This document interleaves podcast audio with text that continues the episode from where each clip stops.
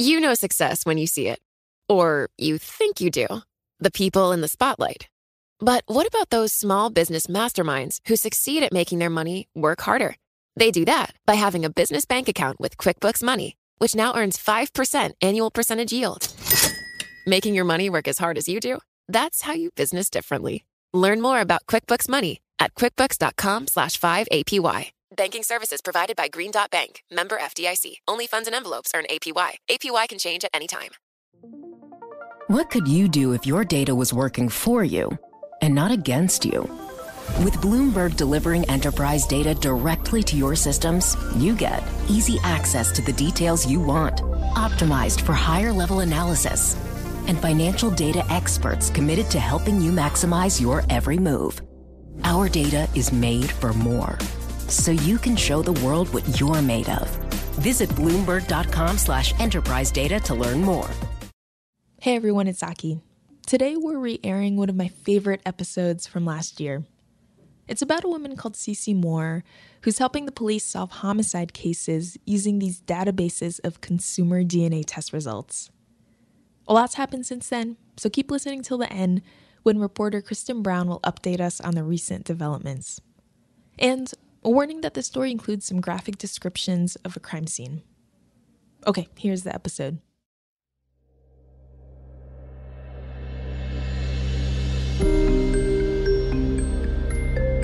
In the fall of 1987, Tanya Van Cuylenburg and Jay Cook took a ferry from their home in British Columbia to Washington state. They were planning to run an errand the next morning for Jay's father.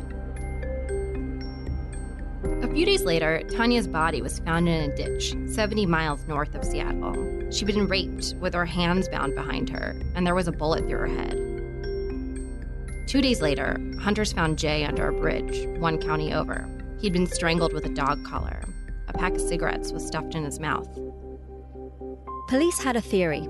They suspected the couple had met the killer on the ferry and offered him a ride. But the leads ran out, and the case went cold. Until a few months ago. Good morning, and thank you all for being here. Yesterday, we took into custody a 55 year old SeaTac man who is suspected of the 1987 murders of Jay Cook and Tanya Van Cuylenburg. William Earl Talbott II has been booked into the Snohomish County Jail on one count of first degree murder on a warrant of Skagit. 31 years after the murder, police finally arrested a suspect. A woman named Cece Moore helped crack the case using a new and controversial technology. At the time, Cece was known for solving the mysteries of people's family histories. Today, Cece hunts serial killers.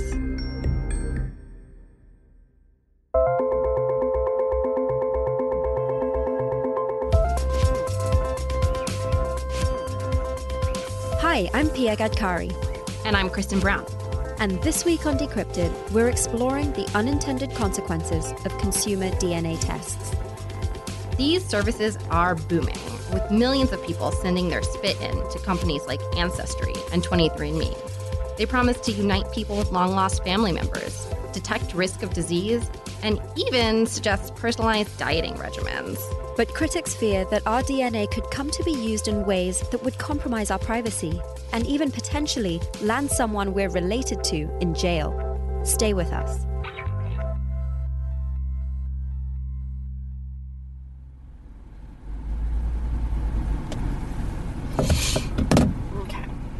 It was a classically cold and gray Pacific Northwest day when I picked Cece Moore up at her hotel, about an hour and a half outside Seattle. Hey. Hi. Do you want to put that in the trunk? Yeah. Yeah, yeah. Okay. I can put it in the back. We were just a few miles from where the murder of Tanya Van Cuylenburg and Jay Cook took place. So I was just gonna say I was just realizing this morning that this we're in the county right now where you solved your first case, right? Are we in Snohomish? Yeah. Oh, cool. Yeah. I saw a sign that said Snohomish this way, and I was, was going to ask somebody. Yeah, I realized it because I. went- Cece was here in rural Washington state to do what she has done for years help people piece together their family histories. She was speaking at the annual Northwest Genealogical Conference. The day before, I had watched her give a very technical talk about how to triangulate DNA relatives to fill stubborn gaps in genealogies. Afterward, about two dozen people rushed the stage to talk to her. One person, apparently a distant cousin, even asked her to pose for a picture. In this world, Cece Moore is a star, but she fell into it by accident because until about 20 years ago, Cece was an actress. Once, she told me, she had a gig where she had to pretend to be a Barbie. She had come to a coffee date towing a suitcase with multiple outfit options for the big banquet keynote she was giving later at the local country club. Because it wasn't acting that made Cece famous, it was genealogy. About 20 years ago, my niece was getting married and I was trying to think of a good wedding gift. And I thought, oh, a family tree would be a cool wedding gift. I think I'll try to put one together for her. And got online and found ancestry.com and started trying to figure that out and became obsessed with genealogy. Genealogists are like detectives, but for the family tree. They use things like marriage records and obituaries to piece together how people are related. And these days, some of them, like Cece, also use DNA. Cece made her mark using DNA to crack tough to solve mysteries, like tracking down the birth parents of adopted children. Then, Cece's life took a turn. In April, police arrested a suspect in the long cold case of the Golden State Killer, a notorious serial killer who terrorized California in the 1970s and 80s. Huge break in a cold case terrorizing California for decades. Police say they now have the Golden State Killer in custody. Joseph DeAngelo is facing new charges this morning four counts of murder in Santa Barbara, 12 murder charges now in all. Cece was gearing up for a talk at the genetic testing company 23andMe when news of the arrest happened. I woke up in a hotel room in Mountain View and saw the headline that the Golden State Killer had been arrested. And I knew immediately that it was through genetic genealogy techniques. It didn't come out immediately, but I knew that. In the case of the Golden State Killer, law enforcement had used a genealogy website called GEDmatch to find their suspect. GEDmatch is sort of like a big community repository for DNA data. For example, I could upload my data from, say, 23andMe and find out whether I might be related to someone else who uploaded data from a different service, like Ancestry.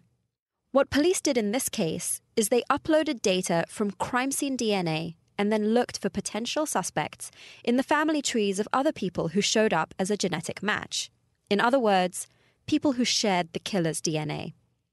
We've reunited tens of thousands of people with long lost family members, and it's exactly the same technique. So, if we can do it there for adoptees, there's absolutely no reason we can't do it in these law enforcement cases as well. In the past, Cece had been hesitant to go snooping through people's profiles for a purpose they'd never intended. But once the Golden State Killer case was splashed across the headlines, she figured it was open season. I didn't want to do this until people knew that it was possible and that it was happening and that their DNA could be used for this purpose.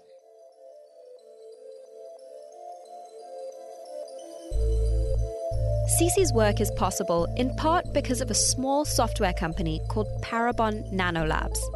A few years ago, Parabon created a program called Snapshot that can use crime scene DNA to do basically what a sketch artist does.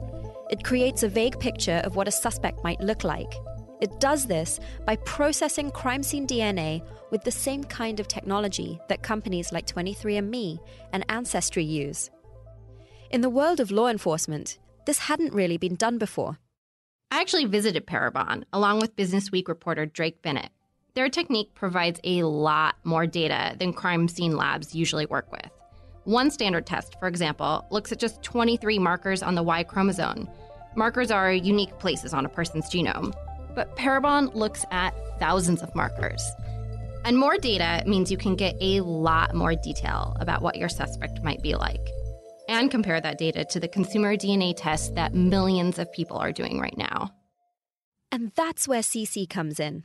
The data that Parabon generates to create its DNA sketches is similar to the data people upload to sites like GEDmatch when they're looking for relatives.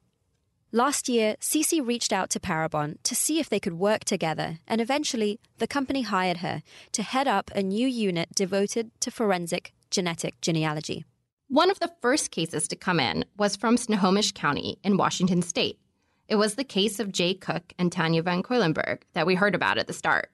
And it was right after the Golden State Killer arrest, so there was a lot of enthusiasm from law enforcement around the country about using this same technique. Cece got to work. And I kept waiting for matches to populate, but they didn't populate that Friday night. I went to sleep and I woke up Saturday morning to a list of DNA matches on GEDmatch. She got really lucky. There in the list of matches was the genealogical equivalent of winning the lottery. Two cousins who shared a lot of DNA with the suspect, but who didn't seem to be related to each other. So imagine a cousin on your dad's side of the family and another cousin on your mom's side of the family. Those two cousins aren't related to each other, but they are related to you. So that uh, tells me I should be able to find a triangulation between them, meaning a place where those two family trees come together. From there, Cece turned to all the traditional tools of genealogy to build a family tree for each of the people who showed up as a match. That meant searching through Facebook, newspaper archives, and local records to figure out who else these people were related to. Since the two cousins of the suspect weren't related to each other, Cece knew that somewhere there had to be a marriage between the two families. Eventually, she found an obituary for a woman from one family who was carrying a last name from the other. Perhaps this was it.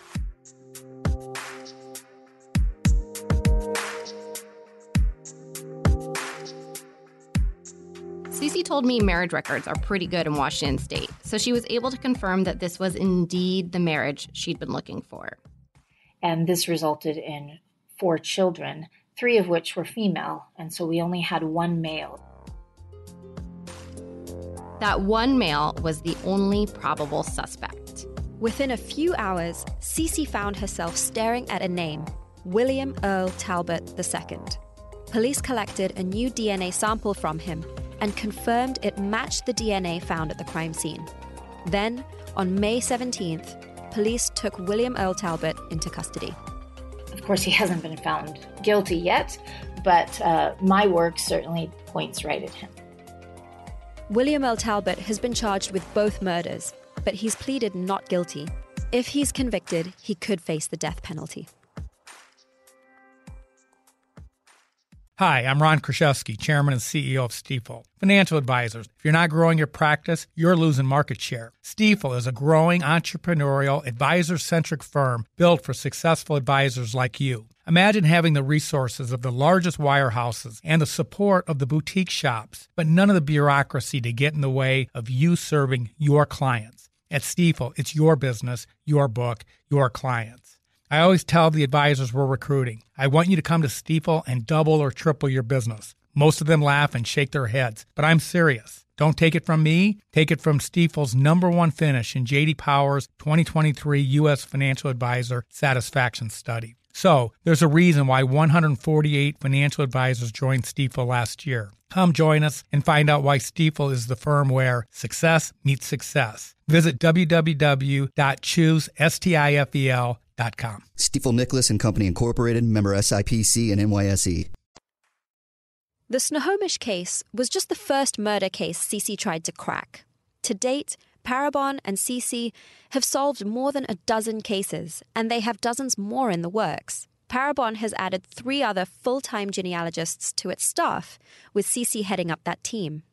But when people ship their DNA off to 23andMe or Ancestry to find out whether they're Italian or what their genes say about their taste for cilantro, they probably don't imagine it being used for a criminal investigation. The Golden State Killer case brought an already bubbling conversation about DNA and privacy to a boil. When you send your saliva off to a DNA testing company, you're handing over extremely sensitive, extremely personal information, not just about yourself, but about other people you're related to. Consumer genetic testing companies, so companies like Ancestry and 23andMe, don't in general share data with law enforcement unless they're legally compelled to. But that data gets shared in lots of other ways. For example, DNA testing companies are already using the data for research. Over time, there could be other uses for that data too. For example, What if advertisers one day used it to tailor ads to you?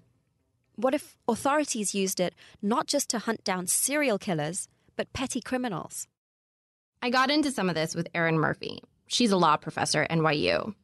I mean, the police, you were able to use DNA to determine something that probably people in the world do not know, which is who's your sixth cousin.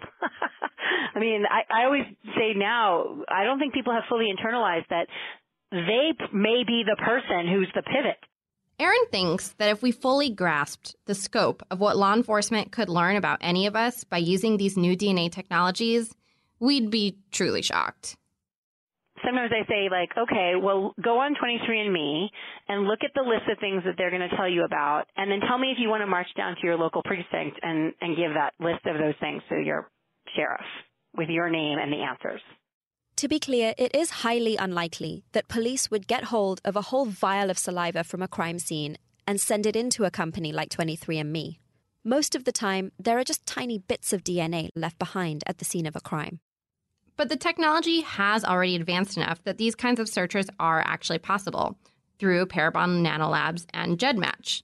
And your information could be exposed even if you don't take one of these spit tests yourself. The key thing here is that it doesn't have to be you. You know, if they can find that information out through a relative of yours, because we're looking at, you know, enough SNPs that we could make a prediction about what you look like based on your relative or whether your family has certain dispositions, then whole families could be cut off because of one person's, you know, cavalier approach to genetic privacy. There actually is a precedent for what police can and cannot do when it comes to locating criminal suspects through their relatives. Police can upload crime scene data to a government criminal DNA database called CODIS to see if there's a match to anyone else. One major concern, though, with using CODIS in this way is that the database skews towards people of color, meaning that searching it for family matches just continues to disproportionately imprison minority populations. But privacy is a concern, too. So, in California, for example, police can only use CODIS after they've exhausted all other search tools. It's called familial search, but some states have strict laws governing when police are allowed to use it and at least one state has actually forbid it altogether. Those rules, though, only govern that federal database. Big open platforms where people can voluntarily upload their data, services like GEDmatch, are private. That means Cece's investigations are not subject to those same strict rules that apply to government DNA databases. In fact, she's already solved one case that didn't meet California's rules for familial search. It was a three month old rape case in Utah. But Cece is wary of her powers. She worries, for one, about genealogists who don't know what they're doing, leading police to the wrong suspect. That's actually already sort of happened once, a few years back, using a slightly different technology. You know, I don't like the idea of this being the Wild West, where people that don't have any law enforcement experience are out there offering services to law enforcement. And there's no quality control, you know, there's no checks and balances. And I want to make sure that genetic genealogy is shown in the best possible way through these cases with law enforcement and that there aren't unnecessary missteps or uh, negative outcomes. But Cece doesn't have the same concerns about people's privacy. She said it would be hard for GEDmatch users at this point to not know that she's creeping around in there and she thinks her work might prevent some innocent people from being wrongly suspected. Now, yes, some innocent family members are going to get pulled into investigations, but it's going to eliminate dozens or hundreds or sometimes even thousands of innocent people that are completely unrelated to the crime or the criminal from being looked at. Okay, so Pia, after hearing about all of this, I have to know have you ever taken a DNA test? You know, I haven't. And I guess at some level it's because I was always a little creeped out about it. But actually, quite a few of my relatives have done these tests. And so I know I'm exposed. I just don't know how much. So there was actually a very interesting study that just came out that answers that question. So, this researcher from Columbia and another DNA testing company called MyHeritage found that if you are an American of European descent, there is a 60% chance that you have a relative that has done a DNA test that could expose you. So basically, we're approaching all of us being exposed. And that's basically what happened in the case of the Golden State Killer. He didn't actually take one of these DNA tests himself, but obviously someone he's related to did. And not just that, they then took the second step of uploading their results to GEDmatch, this open source community platform. And without that second step, police would never have been able to crack the case. I think when people take these tests, even if they have, you know, maybe thought about these consequences, it still seems unrealistic that anything really bad would happen because of sharing their data. But actually, you know, Erin Murphy is one of the most cynical people I've met when it comes to genetic privacy. And she had a lot of thoughts about the kinds of bad things that might happen. The whole purpose of insurers, whether a health insurer or a life insurer or a long-term disability insurer, is to predict whether people are going to need their services or not, because the model is premised on people not needing the services. And if an insurer could find out through a Google search if they might have to pay out an Alzheimer's claim on you, or they have to pay out a Parkinson's claim on you, or they're going to have to support you through those debilitating diseases or MS, or, you know, don't you think you're not going to get that protection? So there is one law. It's called the Genetic Information Non-Discrimination Act. It was passed in 2008 and it does offer some limited protection of how your data can be used, but it has a lot of loopholes. Like, for example, it does not apply to life insurance. So, a life insurer could potentially just ask you, like, hey, have you taken a DNA test? And if you have, you have to give them that information. And maybe they could decide whether or not to give you life insurance coverage based on it. I also think that because the Golden State Killer was such a brutal and violent case, there was a lot of public acceptance behind the idea that finally this technique had allowed us to identify a suspect. And I think a lot of people think that because they are not violent criminals, using this kind of technique to hunt down very rare, very violent people won't affect them. And the unintended consequences uh, of this technology are only just beginning to unfold. Denying someone life insurance is just one example of how this technology might be used. And we don't really know at this stage how far it could go. And I think that's the scariest part of this, right? This is a technology that is kind of in its infancy. You know, when cell phones first started to be a thing, I don't think anybody ever imagined that we would be using them for everything besides actually making phone calls. And, you know, now I carry my iPhone around with me all the time and it tracks my location. And to your point, cell phone data is only one type of personal data that we're entrusting to a third party company. So that repository of data is sitting in one place with your provider like Apple or Google, um, which is separate from the data that a company like 23andMe would have on you if you complete one of these DNA tests. Right. I think a really important part of this story is you know, that it's not just the DNA data that Cece is using to solve these crimes. She's getting that data and then she's going on Facebook and looking at all the information people have shared there. And we're just sharing all of this data and not thinking about the consequences. And it's really hard to know where that will leave us in the future.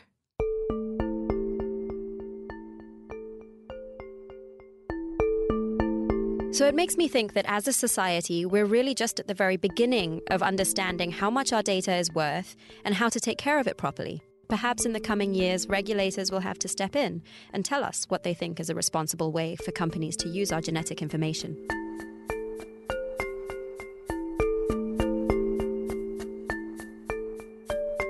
Hey, Kristen, how's it going? Good. So we're now in the present day. It's October 2019, almost exactly a year after we first published your story.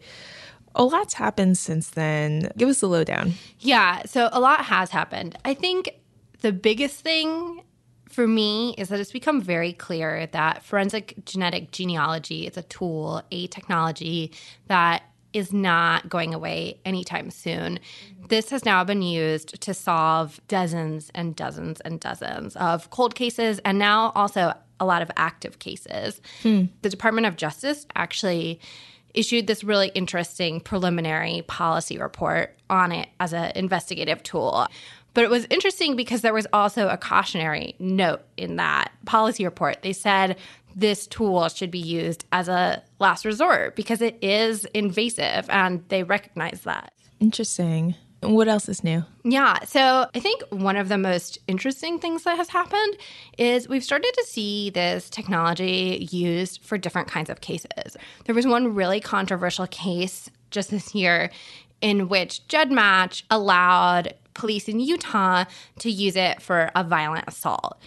Previously, it had mainly been used for murders. I think there had been a few rapes, even, but for some reason, this really upset users. They felt like this was a violation of their privacy. They had not consented to their information being used for this kind of criminal investigation that it was just too far down the slippery slope. Mm. You know, what's next?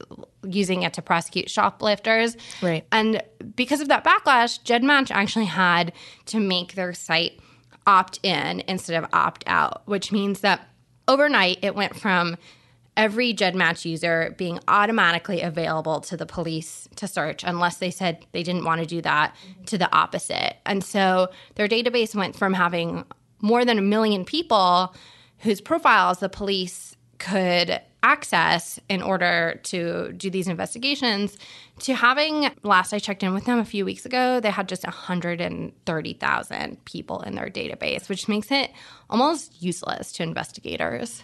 So what are investigators using now? So there's one other site, Family Tree DNA, that has opened itself up to these kinds of investigations. I think that GEDmatch has been adding users. They told me seven or 800 every week. So they're hoping they get those numbers back up. Mm-hmm. But yeah, it's definitely this technology took a hit when that happened. And it's still the case that the major DNA testing companies like 23andMe don't cooperate with law enforcement, right? Right. 23andMe, Ancestry have made very clear that unless they are subpoenaed, unless they are legally compelled, they are not going to let law enforcement look at their records. Now that, you know, we've known about this use of DNA testing for, I guess, a little over a year, do you get the sense that people are more accepting of this technology? I think people are actually less accepting of it. You know, people are really conscious now of the ways their data is used. You know, not just by DNA testing companies, but by Facebook, by Instagram, right? So we see this increasing sensitivity to violations of people's privacy, including in this space. But I think that that might change as we see different use cases of this technology. There was one recent instance that really started to change my mind about this, maybe.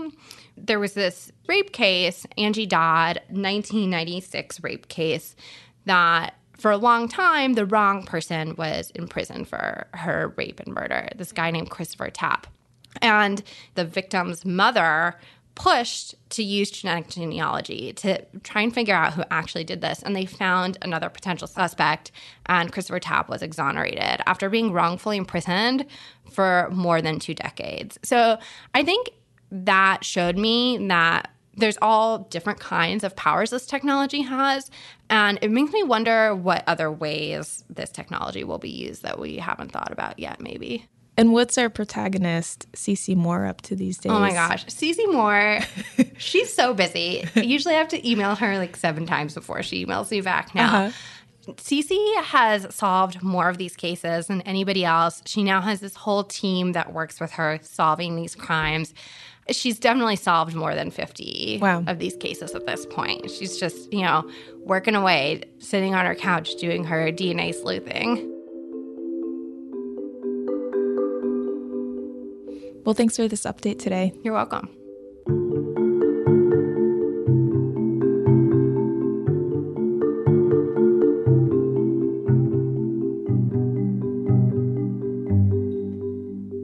This episode was originally produced by Pia Gadkari and Liz Smith. The update was produced by me, Aki Ito, and Ethan Brooks, with help from Topher Forges. Our story editors are Anne Vandermeer and Emily Busso. Francesca Levy is the head of Bloomberg Podcasts. We'll see you next week.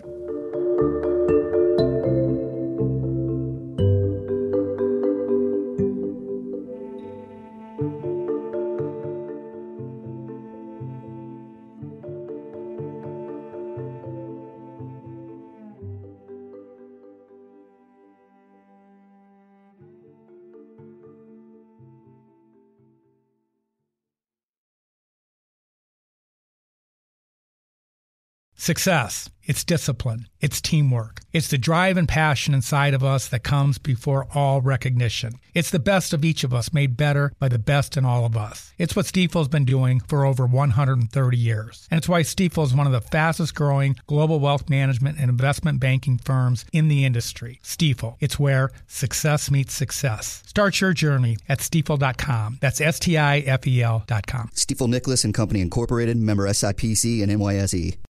Collaborate for a greener future at the Bloomberg Green Festival, a groundbreaking celebration of the thinkers, doers, and innovators leading the way. From design and culture to technology, science, and entertainment. Hear from inspirational speakers and immerse yourself in climate solutions. July 10th through 13th in Seattle. Title sponsor Amazon. Official airline Alaska Airlines. Get 20% off using promo code Radio20 at BloombergLive.com slash Green Festival.